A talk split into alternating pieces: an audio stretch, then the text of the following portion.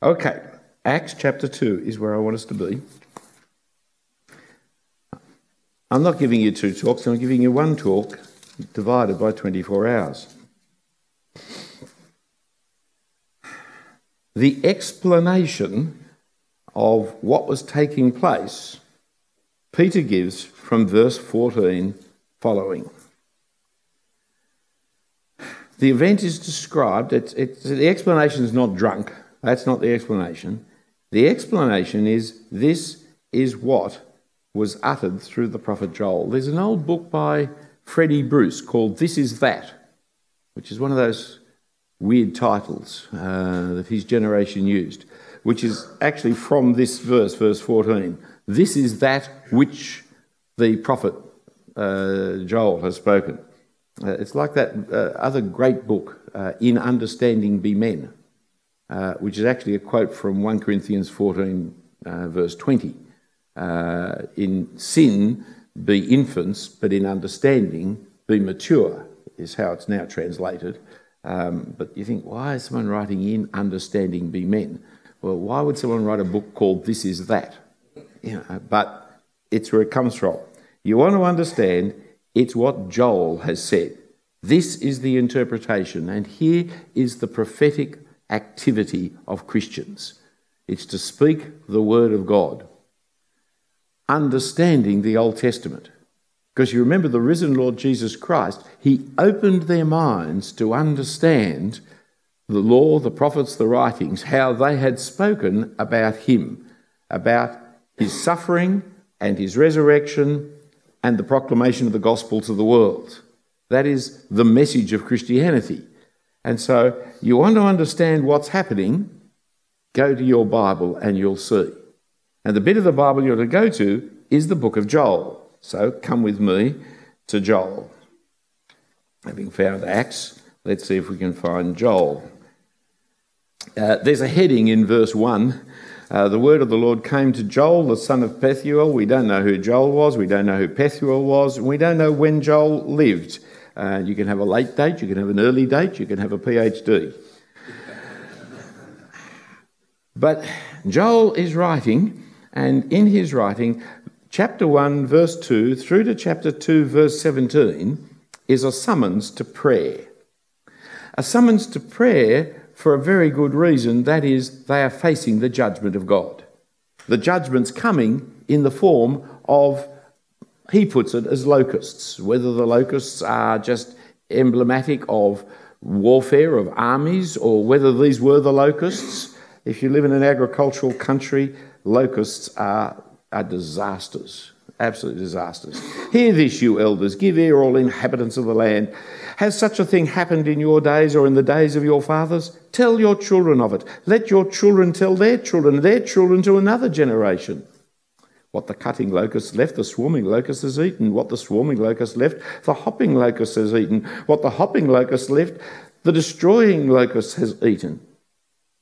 Awake, you drunkards, and weep and wail, all you drinkers of wine, because of the sweet wine, for it is cut off from your mouth.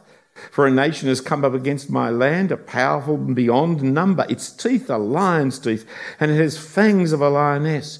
It laid waste my vine and splintered my fig tree. It has stripped off their bark and thrown it down. Their branches are made white. Lament like a virgin wearing sackcloth for the bridegroom of her youth. The grain offering and the drink offering are cut off from the house of the Lord. The priests mourn, the ministers of the Lord. The fields are destroyed. The grounds mourn, the ground mourns because the grain is destroyed. The wine dries up. The oil languishes. Be ashamed, O tillers of the soil. Wail, O vine dressers, for the wheat and the barley, because the harvest of the field has perished. The vine dries up. The fig tree languishes. Pomegranates, palm, and apple, and all the trees of the field are dried up, and gladness dresses up, sorry, and gladness dress up from the children of, dries up, dress up, dries up from the children of men. They've got to awake, verse 6. They've got to lament, verse 8.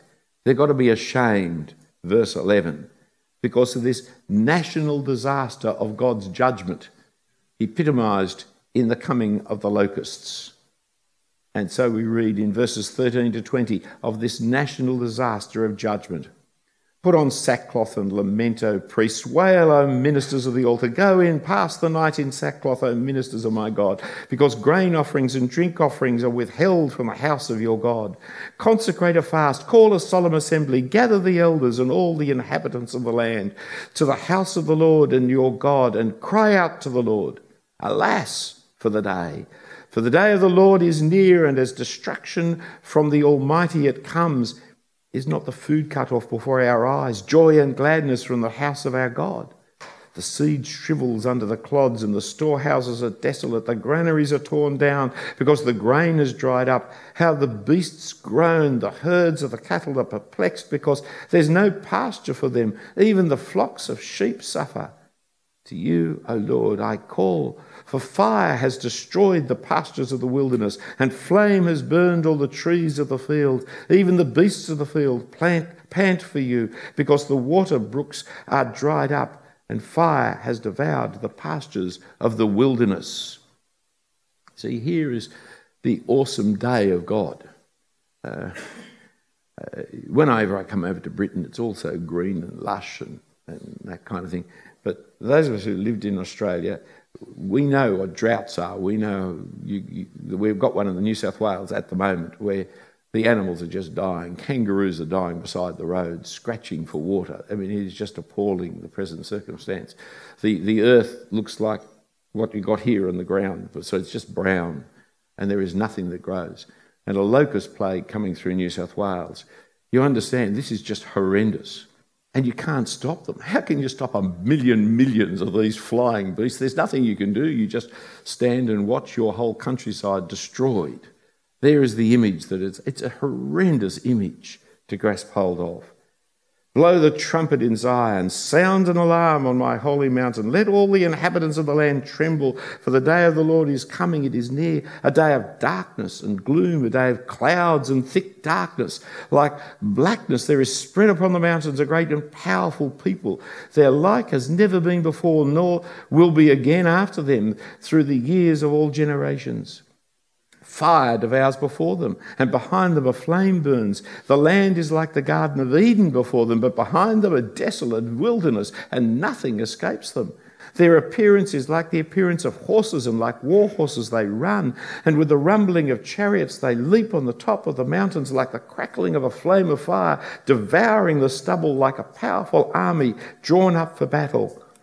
Before them, peoples are in anguish. All faces grow pale like Warriors, they charge like soldiers, they scale the wall, they march each on his way. They do not swerve from their paths, they do not jostle one another, jostle one another.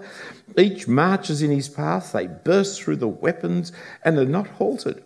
They leap upon the city, they run upon the walls, they climb up into the houses, they enter through the windows like a thief. The earth quakes before them, the heavens tremble, the sun and the moon are darkened, and the stars withdraw their shining. The Lord utters his voice before his army, for his camp is exceedingly, uh, for his camp is exceedingly great. He who executes his word is powerful, for the day of the Lord is great and very awesome, and who can endure it? The green paint on the buildings gets eaten by the locusts when they come. They destroy everything that is in sight. Things that you wouldn't have thought of could be destroyed. And yes, the whole sky just turns black with them. The sun is blotted out by them. A locust plague is one of the worst of all catastrophes that can come upon any community. And this is the day of the Lord. This is the army of the Lord. This is the destruction that comes. And so the great call is to repent. In the face of the condemnation and judgment of the lamb in the land, what else can we do? Verse 12 is such a turning point here. Yet even now, declares the Lord, return to me with all your heart, with fasting and weeping and with mourning, and rend your hearts and not your garments. Return to the Lord your God for he is gracious and merciful, slow to anger and abounding in steadfast love, and he relents over disaster. Who knows whether he will not turn and relent and leave a blessing behind him, a grain offering, a drink offering for the Lord your God? Blow the trumpet in Zion, consecrate a fast, call a solemn assembly, gather the people, consecrate the congregation, assemble the elders, gather the children, even nursing infants. Let the bridegroom leave his room and the bride her chamber. Between the vestibule and the altar, let the priests and the ministers of the Lord weep and say, Spare your people, O Lord, and make, your heri- make not your heritage a reproach, a byword among the nations. Why should they say, among the peoples, Where is their God? Which is one of the arguments Moses uses, if you remember, uh, in the Exodus after the golden calf. You know, the nations, and it's a point that Ezekiel makes in the Babylonian captivity. God, when he comes, is coming to restore his nation, not for the nation's sake, but for the holiness of his own name. That's why we pray, Hallowed be your name. Uh, it's because we want God's name hallowed and his name is held in disrepute when his people are under the judgment, the judgment here. You can't understand what Peter's talking about on the day of Pentecost if you haven't read Joel. It's no good just to look up the verses. You've got to look up the book. Uh, the New Testament doesn't give you very often verse numbers and chapter numbers from the Old Testament, mainly because the verse numbers and chapter numbers were added several centuries after the New Testament. Uh, it does refer to the second psalm, uh, but that's about the only time it gives you a number, which is not hard to get that number right. right. And so when it quotes part of the New Testament, it's, it's the part that you're supposed to read the chapters around about. And what you'll find is they knew their Bibles. It's extraordinary, I know but they actually take a passage of the scriptures in context. And it has much richer meaning than just the particular words they quote. So, of course, they'll pinpoint the bit, the, the, the bit of the iceberg that's above the water. But to understand the bit of the iceberg above the water, you've got to, got to check the whole iceberg out to see what it's about. And so, here is the answer to prayer. The answer that comes in verses 18 following. Then the Lord became jealous for his land and had pity on his people. The Lord answered and said to his people, Behold, I am sending to you grain, grain, wine, and oil, and you will be satisfied, and I will no more take, make you a reproach among the nations. I will remove the northerner far from you and drive him into a parched land, desolate land, his vanguard into the eastern sea, and his rearguard into the western sea. The stench and foul smell of him will rise, for he has done great things. Fear not, O land. Be glad and rejoice, for the Lord has done great things. Fear not, you beasts of the field, for the pastures of the wilderness are green. The tree bears its fruit, the fig tree and the vine give their full yield. Be glad, O children of Zion, and rejoice in the Lord your God, for he has given the early rain for your vindication. He has poured down for you abundant rain, and the early and the latter rains as before. The threshing floor shall be full of grain, the vat shall overflow with, with, with, wine and oil. I will restore to you the years that were swarming locusts have eaten, the hopper, the destroyer, and the cutter, my great army which I sent among you.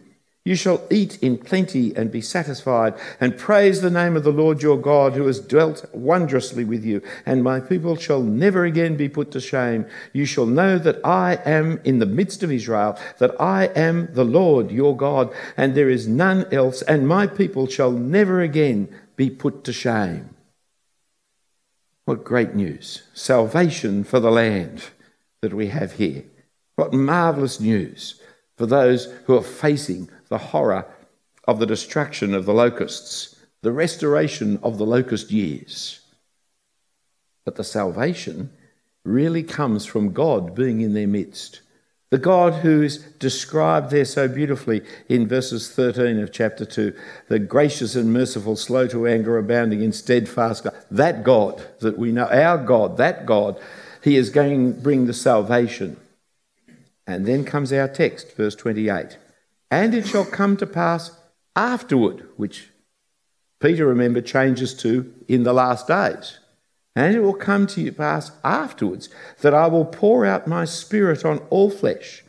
Your sons and your daughters shall prophesy, old men shall dream dreams, and your young men shall see visions. Even on the male and female servants in those days I will pour out my spirit. And I will show wonders in the heaven and on the earth, blood and fire and columns of smoke. The sun shall be turned to darkness, the moon to blood, before the great and awesome day of the Lord comes. And it shall come to pass that everyone who calls on the name of the Lord shall be saved. For in Mount Zion and in Jerusalem there shall be those who escape, as the Lord has said, and among the survivors shall be those whom the Lord calls. The great day of judgment is coming. The locusts will cover the sky. You won't have the sun. The whole place will be in chaos.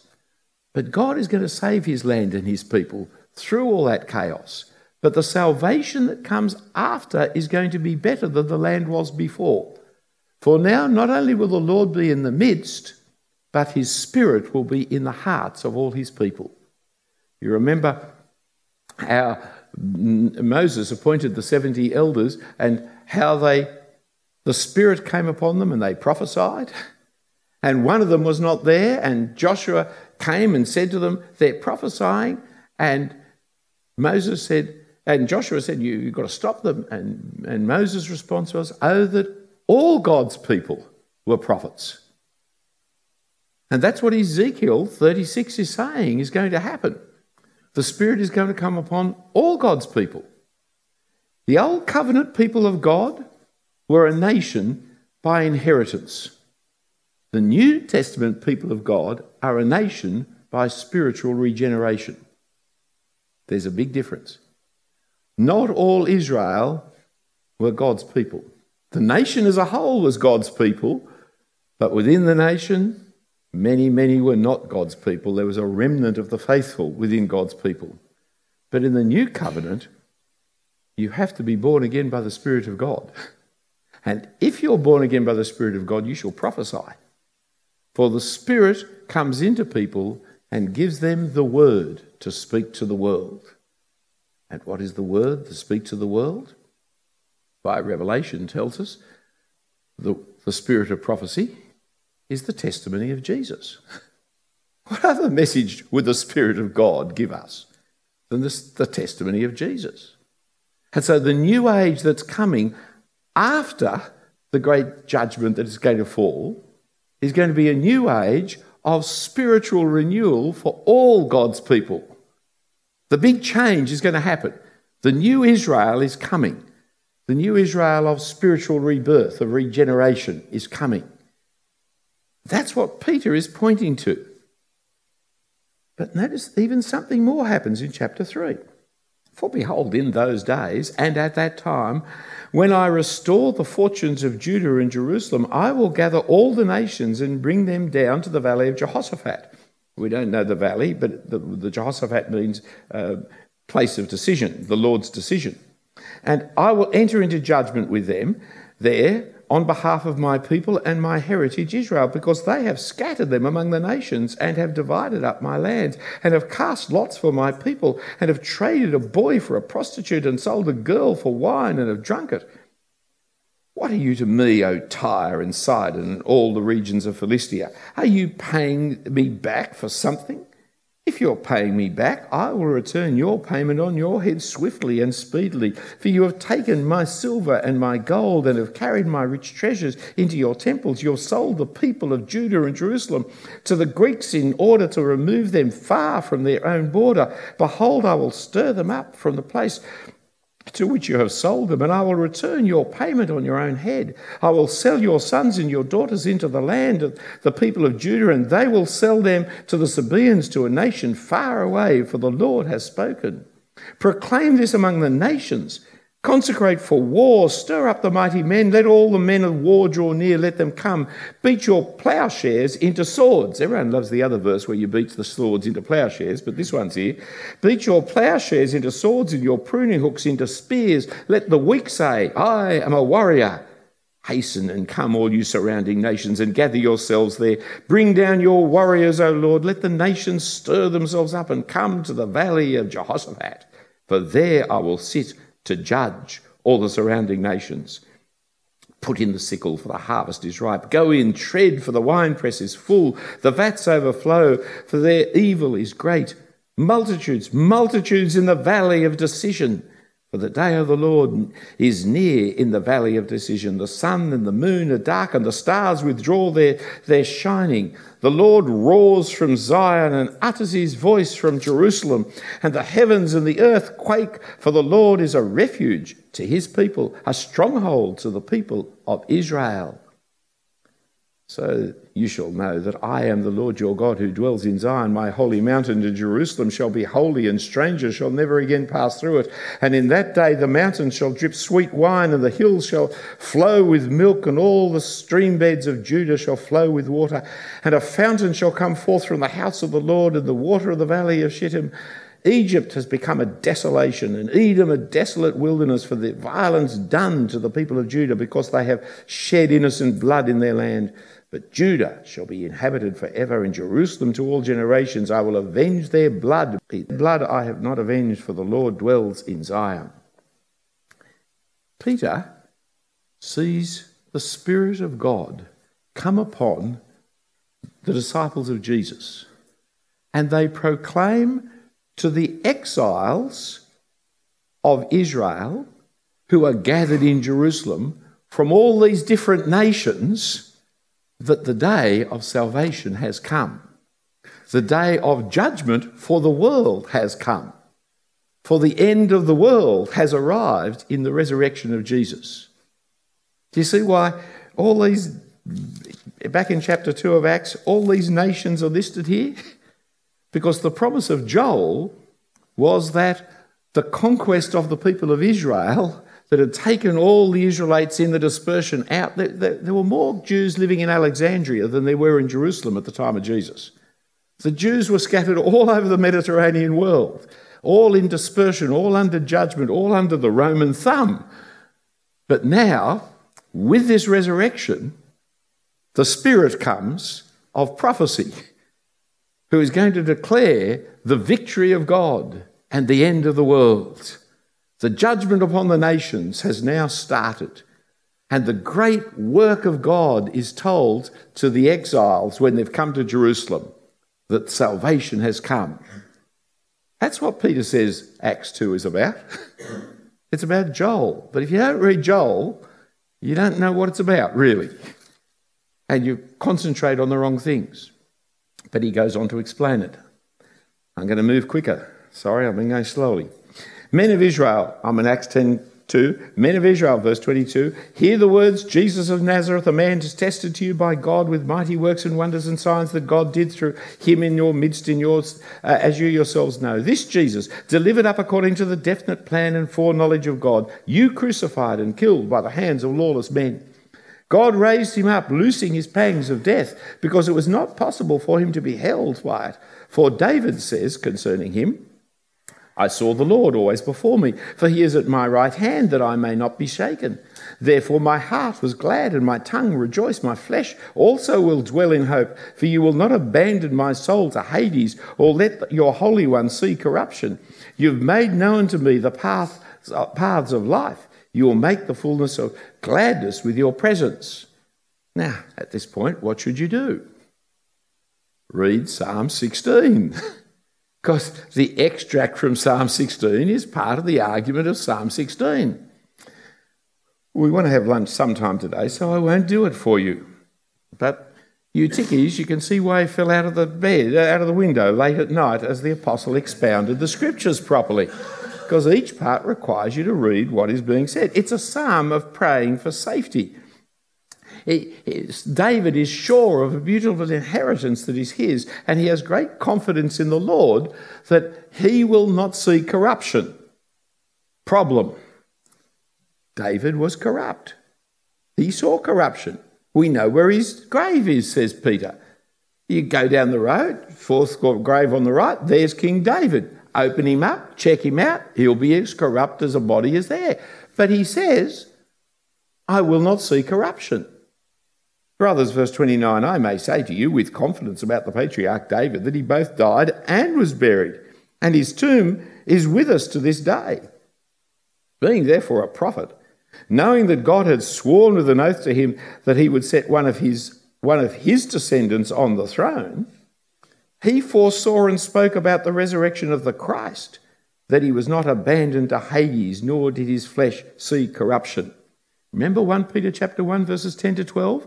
The prophets of old spoke by the Spirit of Christ about things they did not understand. David is saying, I'm sure I will not see corruption, I the Christ, not understanding that he was not the Christ. He was the father of the Christ that what he was actually talking about was the true Christ. And David's words were not true. Here's his grave. Look, check him out. He's corrupted. He's gone.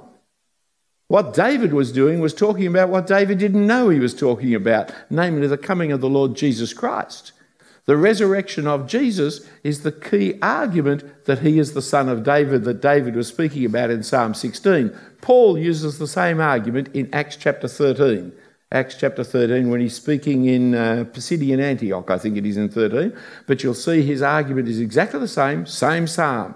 This is a key argument of first century apologetics to Jewish evangelism, right? Was the fact of David's prophecy not coming true. But actually, it does come true in a way that David didn't know, which is what Peter's talking about later in his epistle. This Jesus God raised up, verse 32, and of that we are all witnesses, being therefore exalted to the right hand of God, and having received from the Father the promise of the Holy Spirit, he's poured out that, this, that you yourselves are seeing and hearing.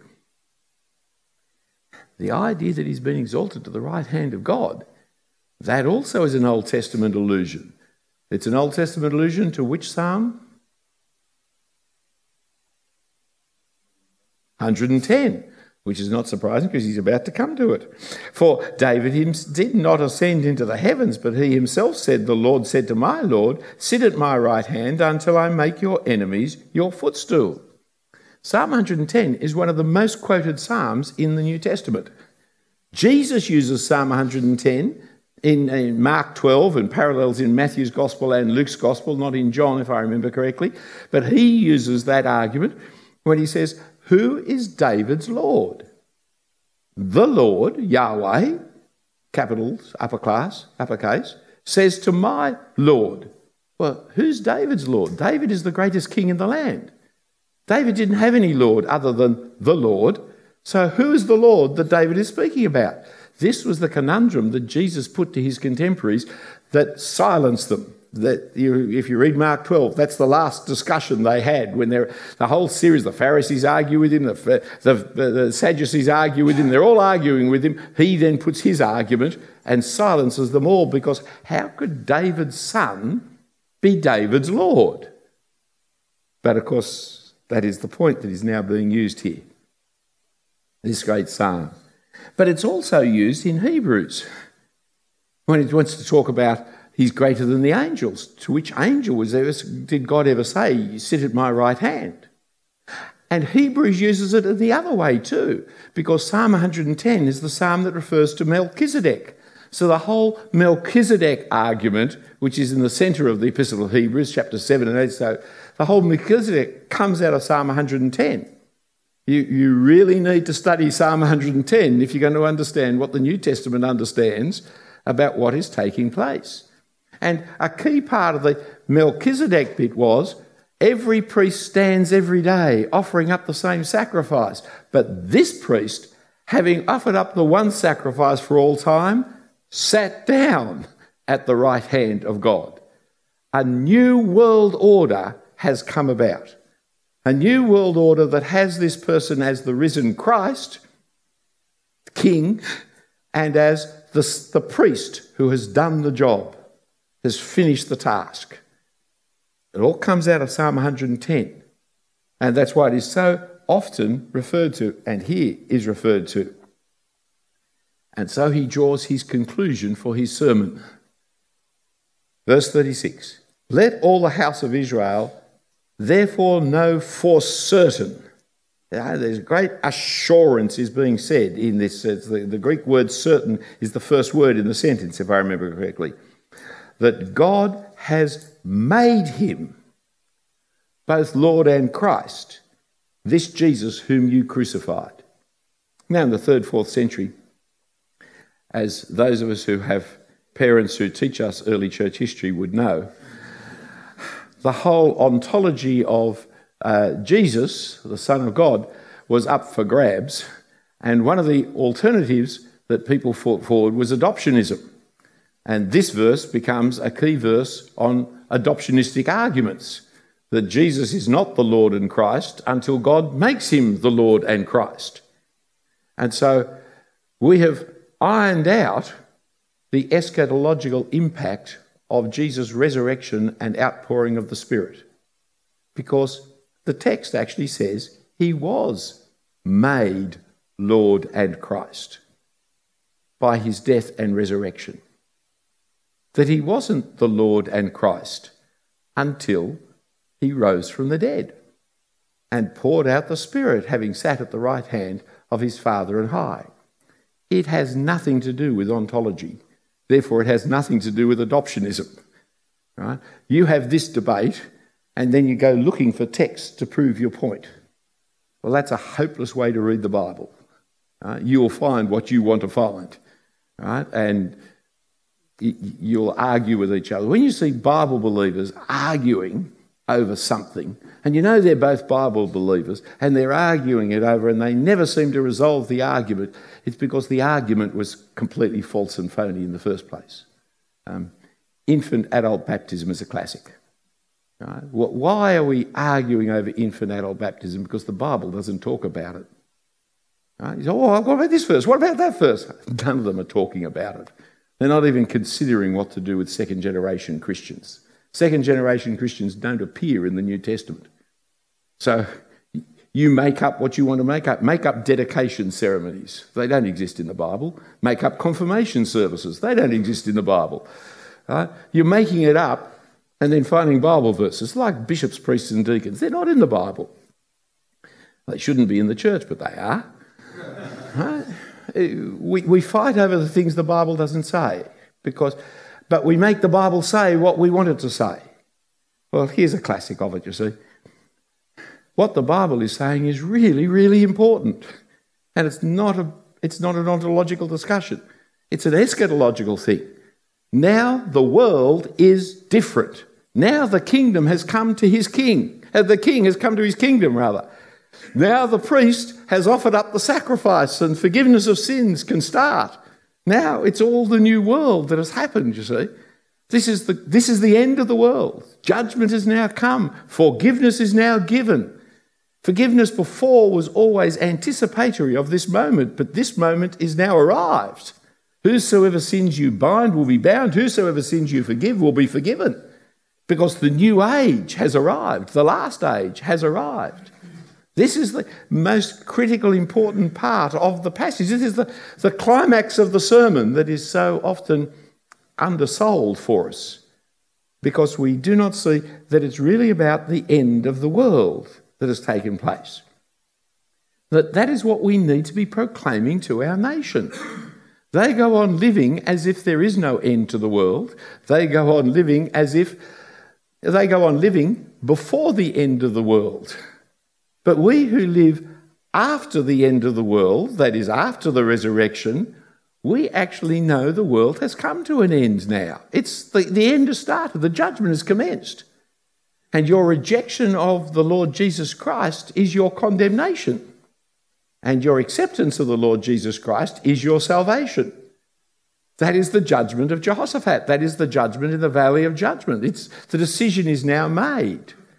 And so it's not what are you going to say to God when you arrive on the last day.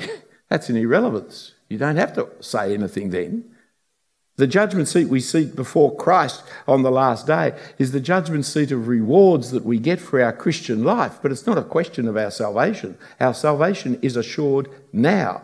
That's why evangelicals have always had as a hallmark of genuine evangelicalism assurance of salvation, because we've already passed from death to life. The life is now, eternal life is now. Eternal life doesn't start when I die. Eternal life is what I have already in the Lord Jesus Christ. The resurrection is already now. And the outpouring of the Spirit into our hearts, regenerating us, bringing us this baptism, takes us out of this world into the next. And Jesus, because he has risen from the dead, now sits at the right hand of God, having made purification for sin and pouring out the Spirit of God onto his people, who now will speak his words, his great word, his message of salvation. Turn with me to the next book of the Bible, Romans chapter 1. Paul, a servant of Christ Jesus, called to be an apostle, set apart for the gospel of God. Here it is. Here's the gospel of God. Notice the key thing about it, which he promised beforehand through the prophets in the Holy Scriptures. You know, 1 Corinthians chapter 15, where he says, I deliver to you first of all that Christ died for his sins according to the Scriptures, and that he rose on the third day according to the Scriptures. You cannot understand the Scripture. Uh, you cannot understand the death and resurrection of Jesus except according to the Scriptures. You never interpret the Bible, my friends. You never interpret the Bible. The Bible is the interpretation. So you don't have to interpret the Bible, you've got to read it. You've got to comprehend it, but there's no point interpreting it. So, all those books you've got on how to interpret the Bible, ditch them. Waste of money, waste of your brain. You don't need to. See, the fact is, Christ Jesus died. That's the fact. For your sins, that's the interpretation. According to the scriptures, that's where you get the interpretation from. The scriptures give you the interpretation of the facts. To interpret the interpretation is really just to lead down to solipsism of, of total ignorance, right? Because how will you interpret the interpretation of the interpretation? And when you preach it, they'll interpret your interpretation of the interpretation. And in the end, we know nothing. That is because once you pull the plug on God, you pull the plug on the Word of God. Because without God, creating man in his image, all religious knowledge, all religious language is stupid. And therefore, in due time, all language is stupid. And it's called postmodernity. It took 200 years for the Enlightenment bathwater to run out completely, but it has. So, epistemology classes these days are all about how you don't know anything, such as epistemology. It's totally self defeating, isn't it? But that's where it's gone, and I'm sorry evangelicals have been sucked into writing books on interpretation. Forget it. It's like hermeneutics, waste of space. No one in 1950 wrote books on hermeneutics. It's a modern discovery of postmodernity. You didn't need it in 1950. Any invention of thinking of that character which occurs in the last 50 years has got to be suspect. Herman who?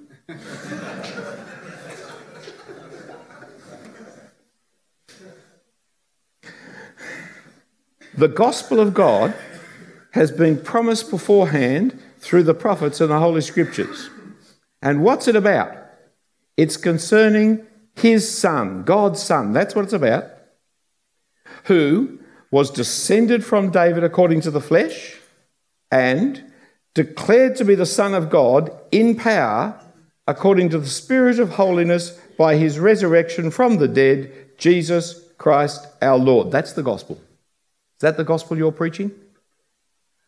Many of us are not preaching quite that gospel. Not we're preaching anything contradictory to that gospel or contrary to that gospel, but that's not the heart of our message. But it was the heart of the New Testament message. The heart of the New Testament message was Jesus is Christ and Lord and his lordship comes about by his death and resurrection.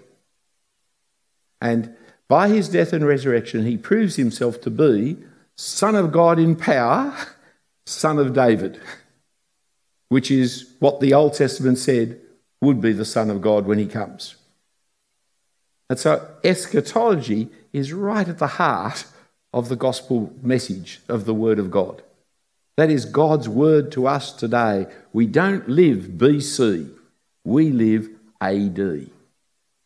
And that understanding that came from our forefathers in dating everything as before Christ, but never after Christ, is fundamental to a Christian worldview. and a gospel understanding.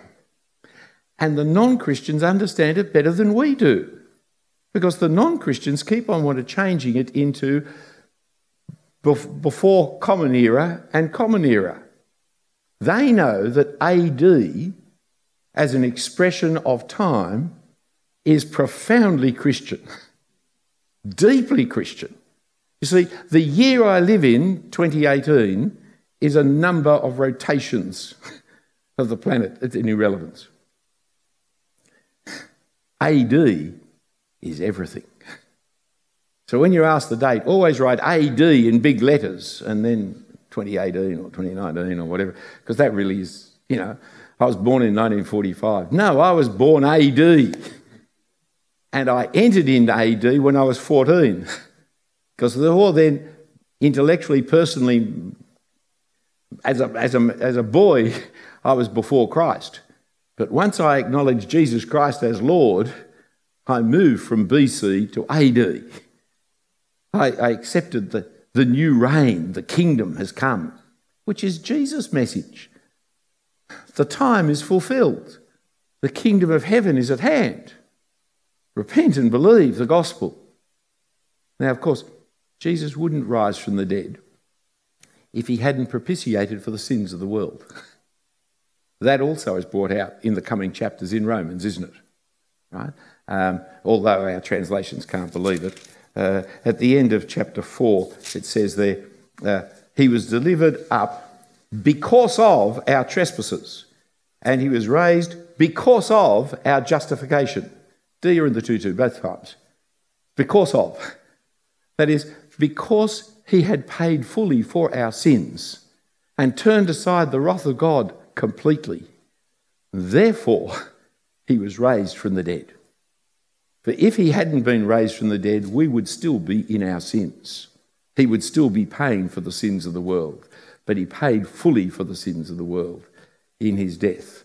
And therefore, because we are justified, because his death is effective, therefore he was raised up from the dead.